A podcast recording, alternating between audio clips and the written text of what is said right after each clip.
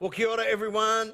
And uh, today I'm uh, doing the fourth and final part, God willing, of 10 things to remember. And um, we've been looking at some scriptures that, if understood and applied, will hold you and I in good stead in 2023, especially as we face challenges, of which there has been a few already. We were up in the Hawke's Bay last week and just been able to uh, uh, uh go there and, and, and be with uh, be with them. Uh, we were in Auckland also uh, this week, and I'm talking to one pastor there, Pastor Friday. His whole bottom of his uh, church has been flooded out. I mean, there's just uh, stuff. So it was great to be able to go and minister there to leaders. We go to Tauranga tomorrow. In fact, it's been great to catch up with the New Life family. Haven't been able to do that because of all the COVID craziness over the last couple of years. So it's good to be able to uh, be able to get out and about. While we were away, did Nat do a good job last week? I mean, I mean, I think she, I think she did a pretty, pretty, pretty, pretty good job. So uh, uh, we were watching and cheering her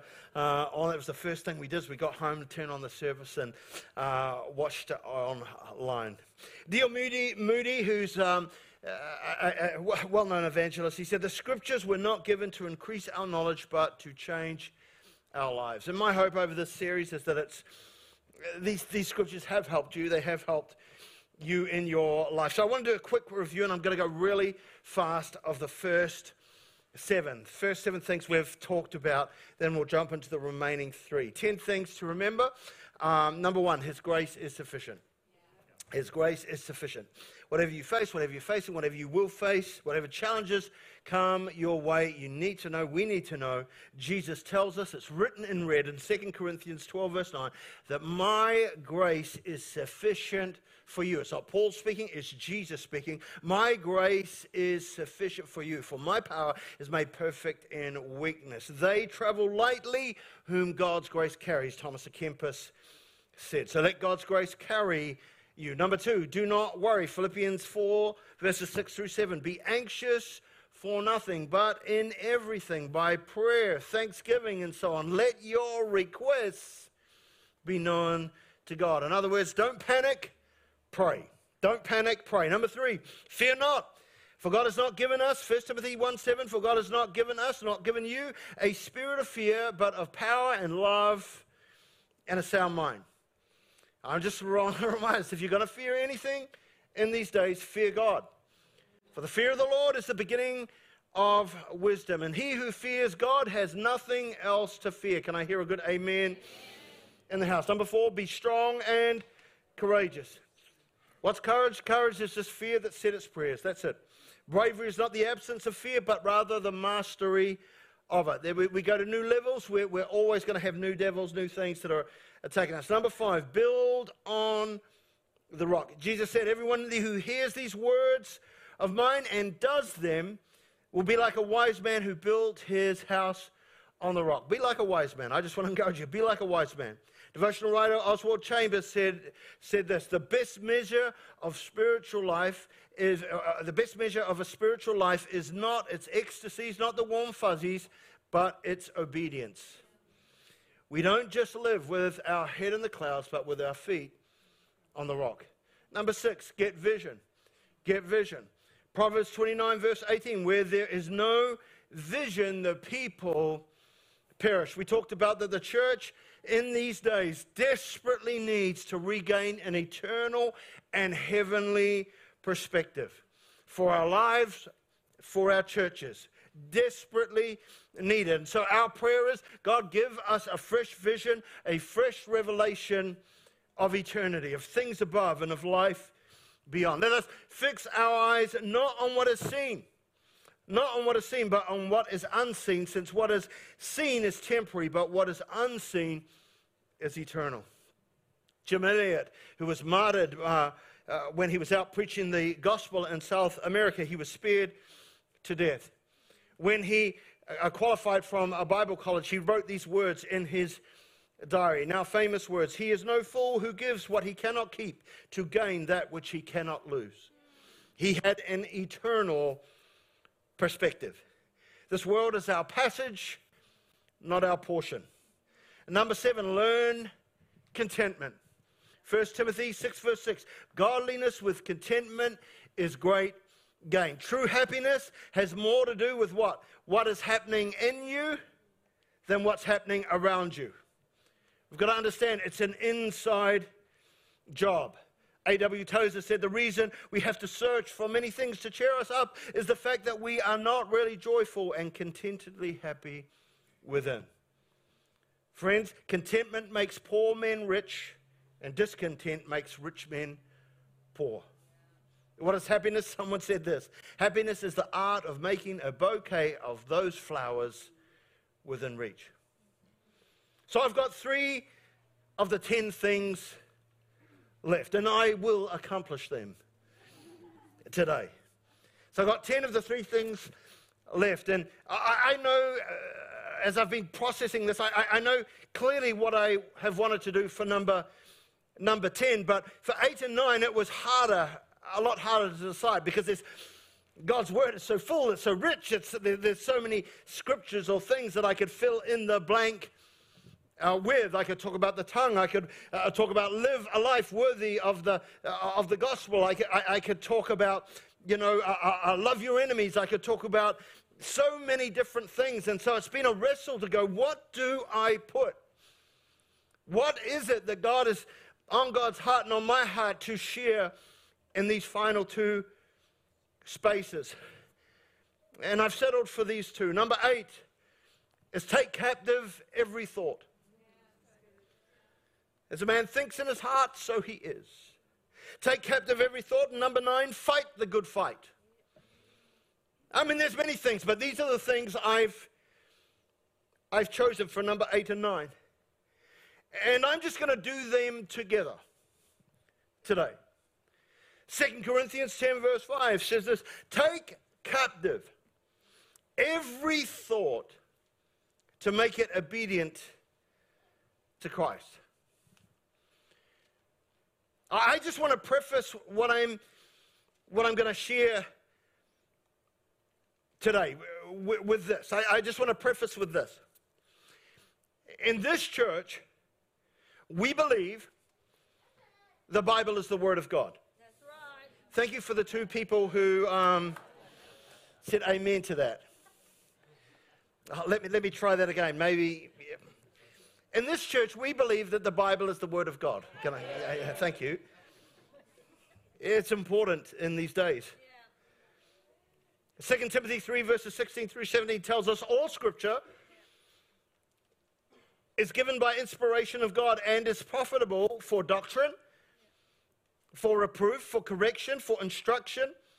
By the way, uh, media person, some of the stuff isn't in the notes. Don't worry, I'll get back because they'll be going, where, where is that? And is profitable for doctrine, for reproof, for correction, for instruction in righteousness, that the man or woman of God may be complete, thoroughly equipped for every good work. In, in this church, we believe that all scripture is given by inspiration of God, that the Bible is the only authoritative written revelation of God and Christ follower, if you're a disciple of Christ, this is kind of a biggie. Just saying, it's, it's, it's kind of a biggie. It's important that you settle this matter in your heart. Author, revivalist, and preacher Vance Havner said, The Word of God is either absolute or obsolete. Yeah. There's no gray space in between.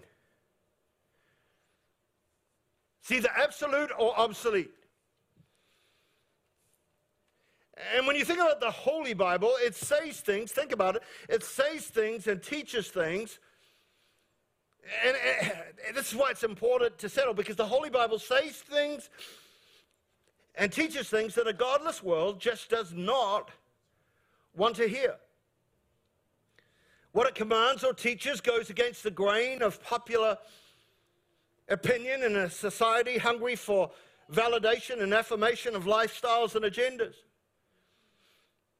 In our own lives, friends, if we haven't settled this matter in our, in our own lives, this word, this, this, this holy book, we sang about it, this lamp unto our feet, uh, this, this light unto our path. As we read it, it can rob us up the wrong way. It might say things that will offend us, it might say things that will upset us sometimes. This, this, this holy book, this, this word of God has a way of sometimes exposing our, our sin, our hypocrisy, exposing where we fall short.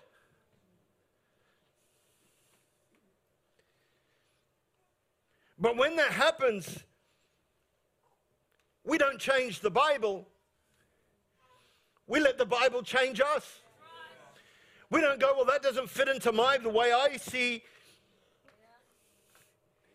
see things. No, no, no. We, we don't change the Bible because we we understand the Bible is the, the, the, Word of God. We don't change the Bible. We allow the Bible to change us. It's not the Bible who needs to change, it's us who needs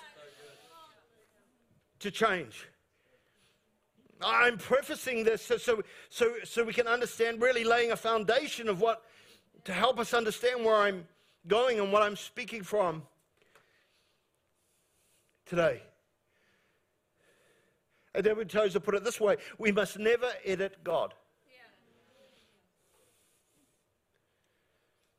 So we're to take captive every thought. We're to, we're to fight the good fight.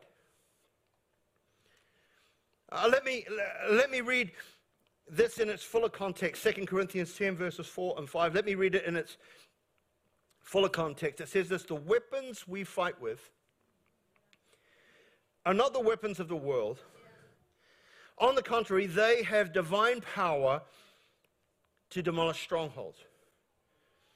We demolish arguments and every pretension that sets itself up against the knowledge of God. Pretension is, is just means a, a claim or an assertion about something. This is true, or we should believe that, or we should think this. So we demolish arguments and every pretension that sets itself up against the knowledge of God, and we take captive every thought to make it obedient to Christ. Now, as I speak uh, today, I want to, again, be very respectful. I want to be, I, I hope you hear my heart because I've been concerned, I've been troubled, I've been wrestling and with things, and I, I, want you to hear. And I, I think also, we're, obviously, we're, we're online, and I think it's important that we're respectful and understand that. And understand, I'm not talking to people here. I'm talking in general. People are like, uh oh, what's he to say?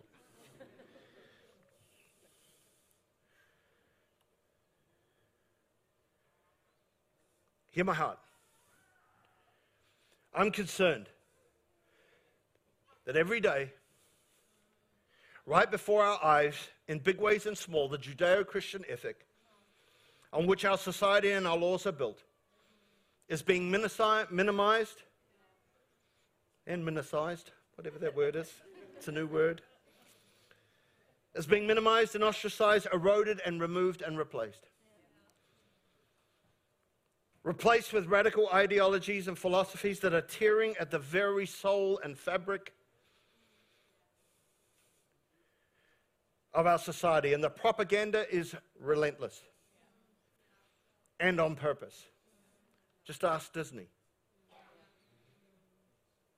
Our government and those within it, social engineering on a massive and unprecedented scale, importing and parroting from America critical race theory, intersectionality, presentism, this new Marxism, along with radical gender ideology, are slowly but surely making its way into every institution it can and into the hearts and minds of our nation. It's affecting every part of our society. In our schools, our tamariki are learning LGBTQ perhaps before they have even a handle on A, B, C, D, E. We have drag queens for story time, preferred pronouns, men and women's sports. What even is a woman? People can't answer that today. Do men make better women? We have biology replaced with ideology. Even now, down to our very birth certificates.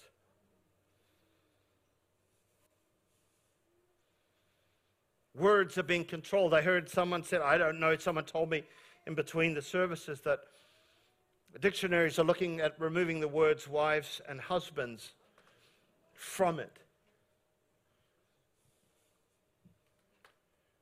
I don't know if that's a, that's a fact. I haven't researched that, but it wouldn't surprise me. All in the name of inclusivity. And of course, speech is free only if you agree with the narrative. I was watching a small clip by a guy named Konstantin Kisin, who is a Russian born British political commentator and a satirist. And he revealed this interesting fact when being interviewed. He said, Last, last year, I think it was, you can find it on YouTube, it's easy, but it was, I think it was a BBC program. But he said last year 400 people were arrested in Russia for things they put on social media. He said, obviously, Great Britain is very different. But guess how many people were arrested in Great Britain for things they put on social media? The guy was like, Well, I, I, I don't. I don't have any idea. He said 3,300. That is insane. Speech is free only if you agree with the narrative. You dare to speak out, it's labeled misinformation. You don't fall into line, you get cancellation. You can lose your job, your livelihood just with one tweet. So, so everyday people, we be quiet. I mean, who wants to rock the boat? So every day people suffer in silence in the name of inclusivity, only we're not included by the intolerant tolerant. I mean, no one wants to be labeled a bigot, a racist, a privileged oppressor, a transphobe, a purveyor of hate, or even an extremist. And of course, you don't even have to speak to get in trouble. You don't have to say anything. Even if you think things, you can get into trouble if you don't think appropriately. I've watched a woman, you can search it out, it's easy. Just one little thing into YouTube, you can find it. Just recently, I've watched a woman being arrested. I believe she was arrested twice. In Great Britain for what? Silently praying. Silently praying in her mind outside an abortion clinic. As she was arrested, the policeman asked her, Are you praying? And she's like, Yes, I'm praying in my mind. Obviously, the police believed in the power of prayer because they arrested her for that.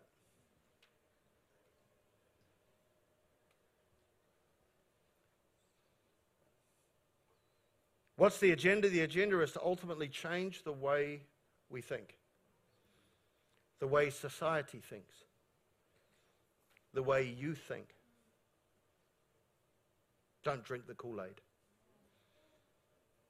My brother, my sister, this is why we must heed the words of Paul and take captive every thought, argument, philosophy, pretense, ideology, everything that sets itself up against the knowledge of God, we take them captive. And go, does this line up with God's word? With God's way? And if it doesn't, you say, I, I, I don't and I won't accept it. I'm not going to have my kids taught it or be a part of that. And of course, the world does what it wants, and I'm, I, I, am not by any means saying that the world should live by Christian values or things. I'm not trying to force that onto anybody. That's not my thing. I'm, I, I'm really just saying that I'm seeing this flowing through our society. I'm not uh, expecting anyone who is not a Christian to live as a Christian. The world will do as it chooses. But what concerns me more is the church. The church. Especially in the Western world. The church in the Western world is not immune to the ideological onslaught. With many denominations slowly capitulating, seduced by the world's woke, seductive call. I used to be shocked by things. I'm not shocked anymore. I, I just like, hmm. There are churches I've seen with a pulpit preaching drag queen. Churches, multiple churches where traditional orthodoxy is thrown aside to celebrate together with rainbow pride. How, how, how far will it go? I, I, I don't know. I guess as far as we let it.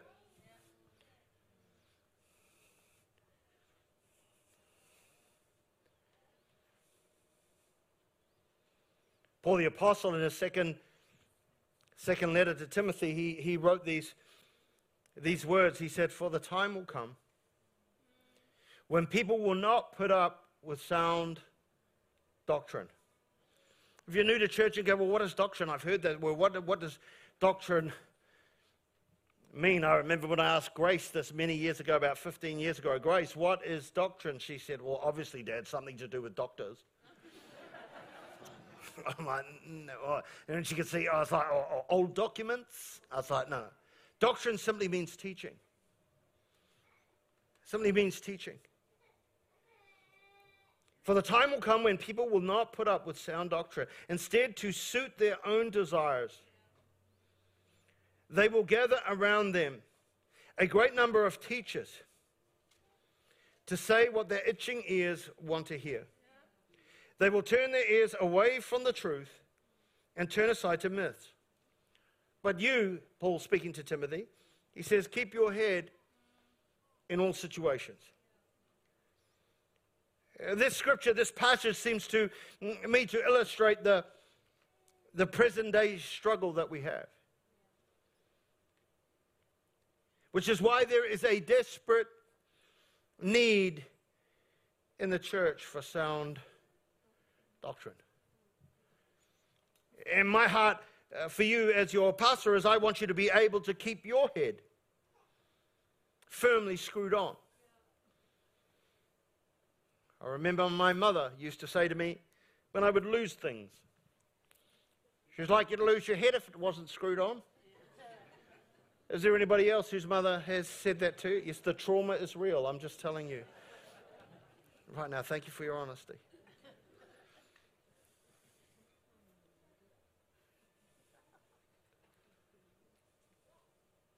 I want you to keep your head firmly screwed on in this current situation. Also to Timothy, watch your life. 1 Timothy 4.16. He said, watch your life and doctrine closely. Watch your life and doctrine closely. Persevere in them because if you do, you will save both yourself and your, your hearers.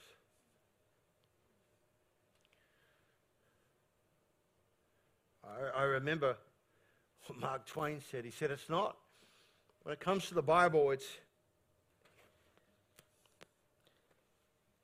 it's not the parts I don't understand that trouble me, it's the parts I do that convict me and challenge me. Chrysostom He was born in 349 AD. He was the bishop of Constantinople, Istanbul, which is modern day Istanbul. He, he, being one of the early church fathers, rightly said this the source of all our troubles is not knowing the scriptures.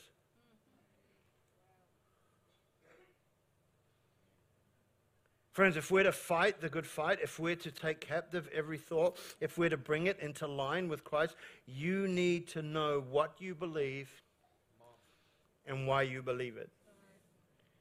You need to know His Word. Why? Because His thoughts are not your, th- uh, your thoughts. His ways are not your ways. Oh, well, you know, I just think, I think. No, no, it doesn't matter what you think. Well, I know the Bible says that, but I think, no, no, no. Your ways are not his ways. Your thoughts are not his thoughts. Isaiah 55, verse 8 For my thoughts are not your thoughts, neither are your ways my ways, declares, declares the Lord. We've got to remember again, we've talked about it. Let's not be Christian Buddhists where it's about me and revolves around, around me. No, we're priests. We come to Him, we minister to Him. So important we get it. God has preferences. He has things He likes. He has patterns. He has commandments. He tells us, This is how I want you to live. Well, I don't know if I. No, no, no. If you're a follower of Christ, this is what. Because, friends, if this is where, if we don't accept that the Bible is the Word of God, I want to tell you it's a slippery slope very quickly. Friend, if ever from this pulpit I say to you, well, I don't know, you know, if God's word is, you know, the Bible is, uh, you should leave this church. Get out of here. Because the slippery slope will begin. In this church, we believe in the word of God. Come on. We got to know it. You know, with doing this, doing this message today, I, I, I, I was I, I, was nervous to, to, do this, man. I, I, shouldn't be nervous to do this, man. I shouldn't be, this shouldn't be, th- but we're living in an age where it's like, man.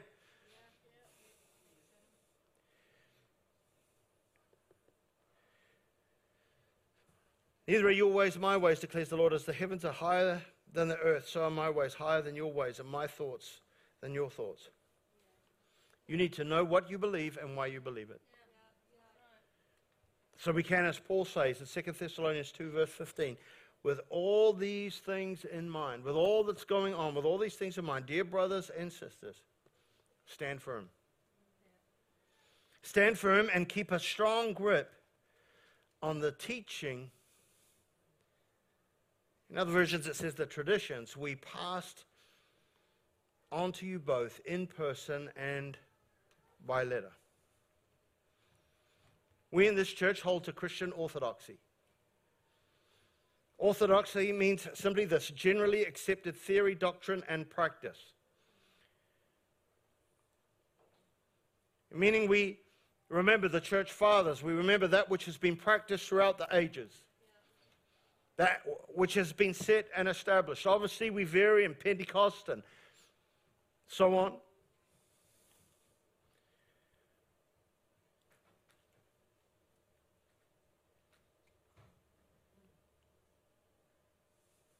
Because if we don't, if there comes to a place where we don't hold on to that which has been tried and true, we will end up, as A.W. Tozer said so powerfully, we will end up with a Christianity so watered down that if it was poison, it wouldn't kill you. And if it was medicine, it wouldn't cure you.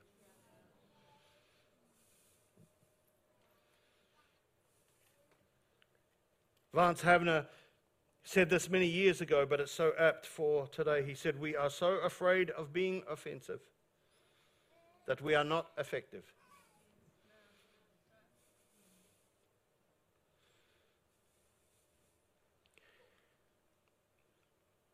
Every disciple here today, every believer here today, you need to know that we have peace with God, but we are at war with sin. For this Christian, this world, I don't know who it was who said it, for the Christian, the world is an arena, not an armchair. It's not for us to sit down and go, okay, sera, sera, whatever will be, will be. Let's just take it. No, this is an arena in which we must take action. This is arena which we must fight for the hearts and minds of our children and for our nation. And so I'm asking where, where are the Daniels and the Esthers? Where are the Shadrachs, Meshachs, and Abednego's? Those who will not bow to popular culture. Ones who understand the weapons we fight with are not the weapons of this world. They have divine power to demolish strongholds and arguments and every pretension that sets itself up against the knowledge of God. And they will take captive every thought to make it obedient to Christ. We're the ones who will fight the good fight and keep the faith, as it says in 2 Timothy 4, verse 7? Those who are not ashamed of the gospel, for it is the power of God unto salvation for all who believe. First for the Jew and then for the Gentile. For in the gospel, a righteousness from God is found, a righteousness that comes by faith from first to last.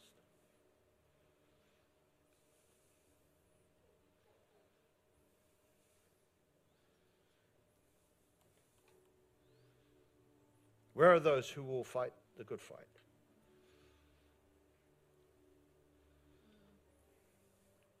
And I'm just saying, may, may it be you.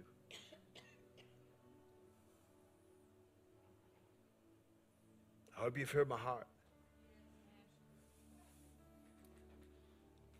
The heart of a concerned shepherd.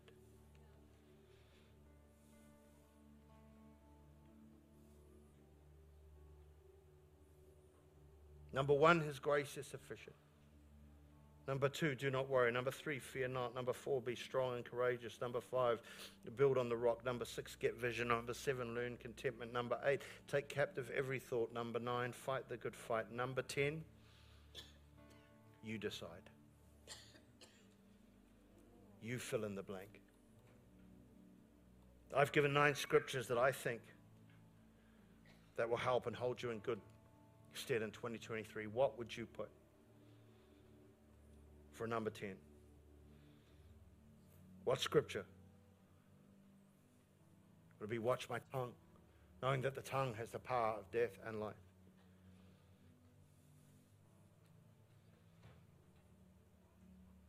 Would it be live a life worthy of the gospel? What would you put in number 10? Good discussion for connect groups. Join one.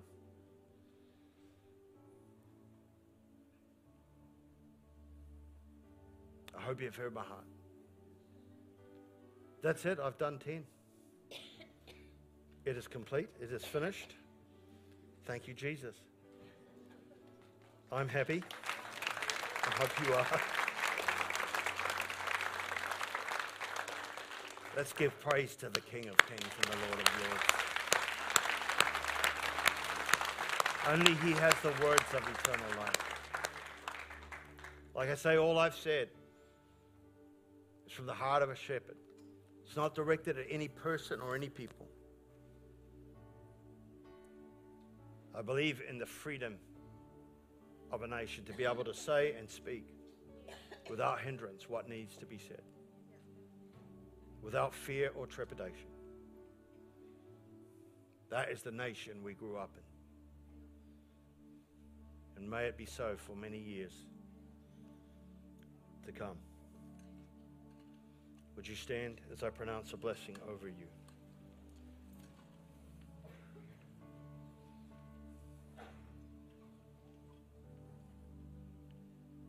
Let me speak these ancient words over your life from the New and from the Old Testament. Now may the God of peace who through the blood of the eternal covenant brought back from the dead our Lord Jesus, the great shepherd of the sheep. May he equip you with every good thing to do his will. And may he accomplish in us, in you, what is pleasing in his sight through Jesus Christ, to whom be all glory forever and ever.